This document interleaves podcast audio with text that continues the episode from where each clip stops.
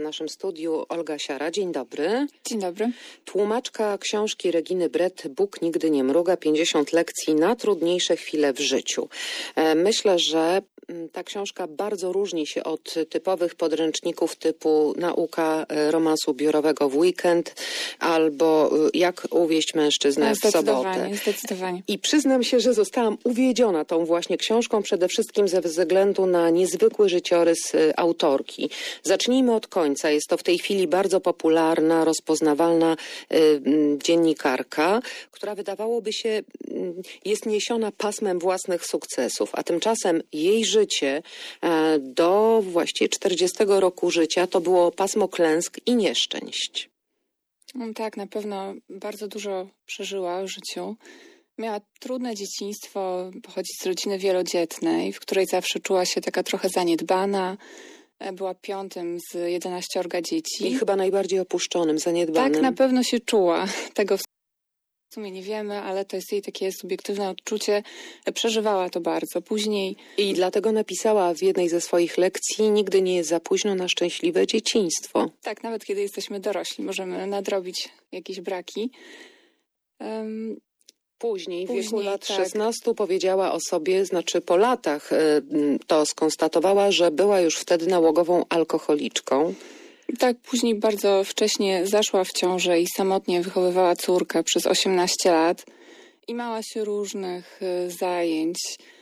Zdaje się, że prowadziła też y, prowadziła karetkę, y, myła nieboszczyków, pracowała jako sekretarka, pracowała jako pielęgniarka.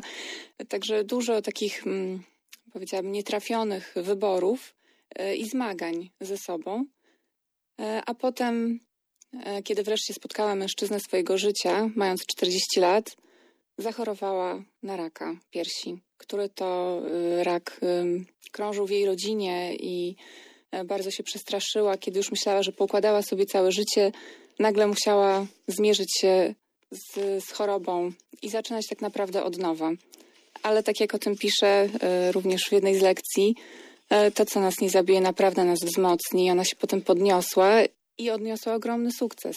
A e, tak jak pisze w pierwszej lekcji, czyli w pierwszym rozdziale e, Regina Brett, wszystko zaczęło się od Franka. Przeszłam właśnie pierwszą chemioterapię i nie mogłam się pogodzić z tym, że mam być łysa. I wtedy zobaczyłam mężczyznę w czapce baseballowej z napisem Życie jest dobre.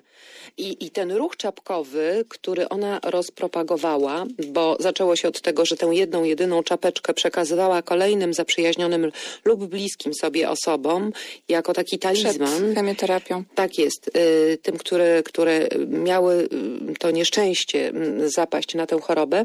E, I ta czapeczka była mm, i fetyszem, i talizmanem, i taką tarczą przed tą chorobą, a potem znalazła kogoś, kto te czapki z tym napisem zaczął produkować.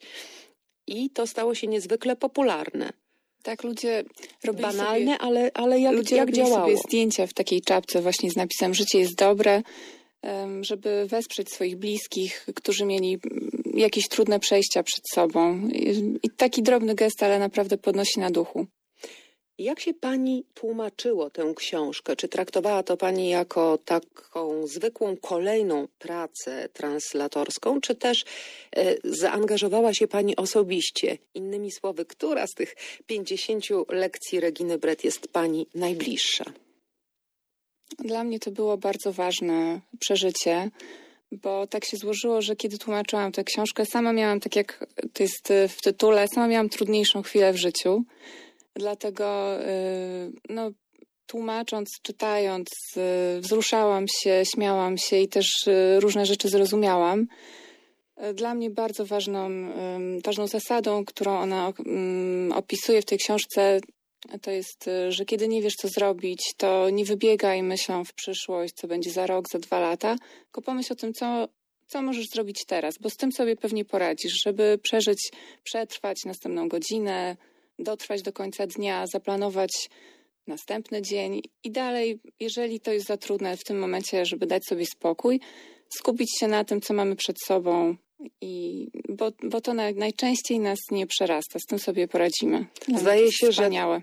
ta lekcja była mm, poparta własną historią Reginy Brett, ponieważ ona tutaj opisuje również spotkania z innymi ludźmi, ale to akurat był jej przypadek, kiedy trudno było jej wybrać kierunek studiów. Nie wiedziała, jak to zrobić. Wszystkie jej się wydawały bez sensu, pozbawione przyszłości jakiejś przewidywalnej i ktoś jej powiedział, po prostu weź katalog, poczytaj i wybierz. Zrób ten pierwszy krok, E, bo ona po prostu... Ona mówiąc wybiegała myślą za daleko w przyszłość, a czy będę będzie? miała karierę, czy uda mi się zdobyć pracę, ile na tym zarobię. A to może być czasami właśnie takie blokujące. Ym, Podczas gdy wziąć katalog do ręki, po prostu przejrzeć go, zaznaczyć, co mi się wydaje ciekawe, a co mniej i to odrzucić, no to to nie przerasta naszych możliwości i z tego punktu pójść dalej. 71 151 Państwo dodają kolejne własne autorskie lekcje życia. E, Na przykład ktoś, kto się nie podpisał, napisał tak. Harmonijne połączenie materialnej i duchowej natury w odpowiednich sobie proporcjach gwarantuje pełnię życia na każdym jego etapie. Łatwo powiedzieć, trudniej zrobić. Do rozmowy z Olgą Siarą, tłumaczką książki Reginy Brett Bóg nigdy nie mruga, wrócimy za kilka minut. Państwo komentują i książkę, i lekcję, i postać Reginy Brett. E, jeden ze słuchaczy napisał tak, jak ja również mam dziesięcioro rodzeństwa, w wieku siedmiu lat byłem już sierotą, nie wpadłem w żadne tarapaty, nikt z rodzeństwa też. I moja pierwsza i jedyna lekcja brzmi, nie użalać się nad sobą i rozwiązywać problemy na bieżąco. A propos bieżącego rozwiązywania problemów, to Regina Brett w piątej lekcji mówi tak. Co miesiąc spłacaj zadłużenie na kartach kredytowych. Przypomnę, że gościem soboty z Radiową Jedynką jest tłumaczka Reginy Brett, pani Olga Siara. Pani Olgo, bo to jest bardzo konkretne przywołanie również e, domu rodzinnego i jedenaściorga rodzeństwa. E, Regina pisze tak. Mój tata płacił za wszystko gotówką. Jeśli nie wystarczało mu na coś gotówki, to zna, znaczyło, że tego nie potrzebuje.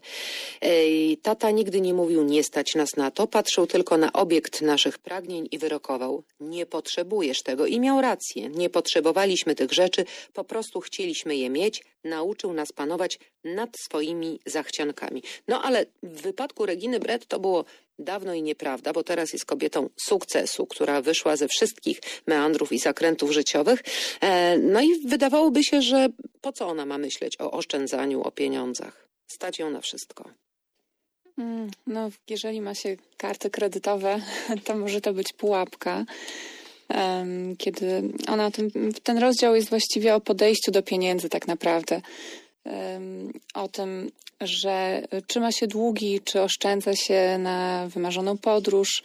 E, Wszystko zależy nie od tego, ile mamy pieniędzy, tylko od tego, jak do nich podchodzimy. E, I podaje różne fajne, ciekawe przykłady e, osób, które mimo różnych terapeutów finansowych są w stanie odkładać na to, o czym marzą, przez niewielkie wyrzeczenia. A te wyrzeczenia to właśnie są te zachcianki, to znaczy uczy oddzielać potrzeby albo też e, prawdziwe pragnienia od takich codziennych, drobnych zachcianek, na przykład takich jak ciastko, czy obiad w restauracji, czy kolejna para jeansów. Em, Bardzo tak życiowo pisze o tym, e, że nie liczy się to, ile mamy pieniędzy na koncie, tylko to, jak dysponujemy tym, co mamy. Właśnie a propos tego posiłku w restauracji, to Regina pisze tak. Mm, Po posiłku za 30 dolarów łatwiej wyciągnąć kartę niż wysupłać trzy dychy. Kiedy trzeba zapłacić gotówką, w głowie pojawia się myśl, żeby pominąć przystawki i deser. Poza tym są restauracje i restauracje. Natomiast rzeczywiście mm, ta lekcja finansowa y, osoby, która nie jest ekonomistą, finansistą z wykształcenia, to jest lekcja przede wszystkim zmiany sposobu myślenia, w związku z czym jest to logiczna konsekwencja poprzednich i następnych lekcji. Tak? Myślmy o sobie inaczej, postrzegajmy siebie inaczej, a przede wszystkim podchodźmy do siebie z dystansem, bo nikt poza nami samymi nie będzie nas traktował poważnie. To też jest bardzo ładna lekcja. Tak, nie traktuj siebie tak poważnie, bo nikt inny tego nie robi. Tak, y, jeszcze jedna moja ulubiona, e, z której wziął się tytuł książki, lekcja 15. Wszystko może się zmienić, zanim zdążysz mrugnąć, ale nie martw się.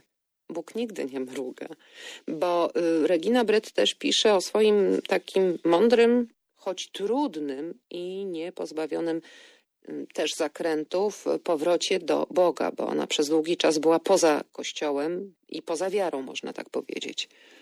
Mm, tak, w pewnym momencie podczas terapii zorientowała się, właściwie terapeuta ją naprowadził na to, że ona jest wściekła na Boga za to, co, za to wszystko, co ją spotkało. Em, takie religijne wychowanie nie pozwalało jej wyrazić tego gniewu. Wydawało się, że to jest coś niestosownego. A też pisze o tym dość e, represyjnym przedszkolu zakonnym, w którym, w którym była. Tak, różne tam nieciekawe rzeczy ją spotkały. A jednak jako dorosła osoba znalazła w sobie siłę i też potrzebę, żeby ten gniew z siebie wyrzucić, żeby oczyścić e, sytuację, wściec się po prostu, wyrzucić z serca wszystko to, co, wszystkie zarzuty, jakie ma do Pana Boga, po to, żeby móc już zamknąć ten rozdział. I ze zdumieniem zauważyła, że zamiast czuć wyrzuty sumienia, poczuła gigantyczną ulgę. I od tamtej pory było już dużo łatwiej. Co więcej, trafiła na takiego mądrego przewodnika duchowego, e, który pozwalał jej wykrzyczeć swoją złość na Pana Boga. To bardzo, bardzo rzadkie. Proszę Państwa, ja czekam na kolejne Państwa pomysły na lekcje życia. Dopiszmy coś do listy 50 e, lekcji stworzonych, wymyślonych przez e, Reginę Brett. I to są, przypomnę, doświadczenia nie tylko autorki, ale także osób, które spotkała na swojej drodze. 71 151. A co tam? Jeżeli ktoś z Państwa naprawdę mnie zaskoczy wyjątkowo oryginalną, dowcipną lekcją, to mm, trochę z żalem, ale i z radością pozbędę się swojego egzemplarza książki Reginy Brett Bóg nigdy nie mruga. Przypomnę, że moim i Państwa gościem w sobocie z Radiową Jedynką była Olga Siara, tłumaczka. Dziękuję za spotkanie. Dziękuję bardzo.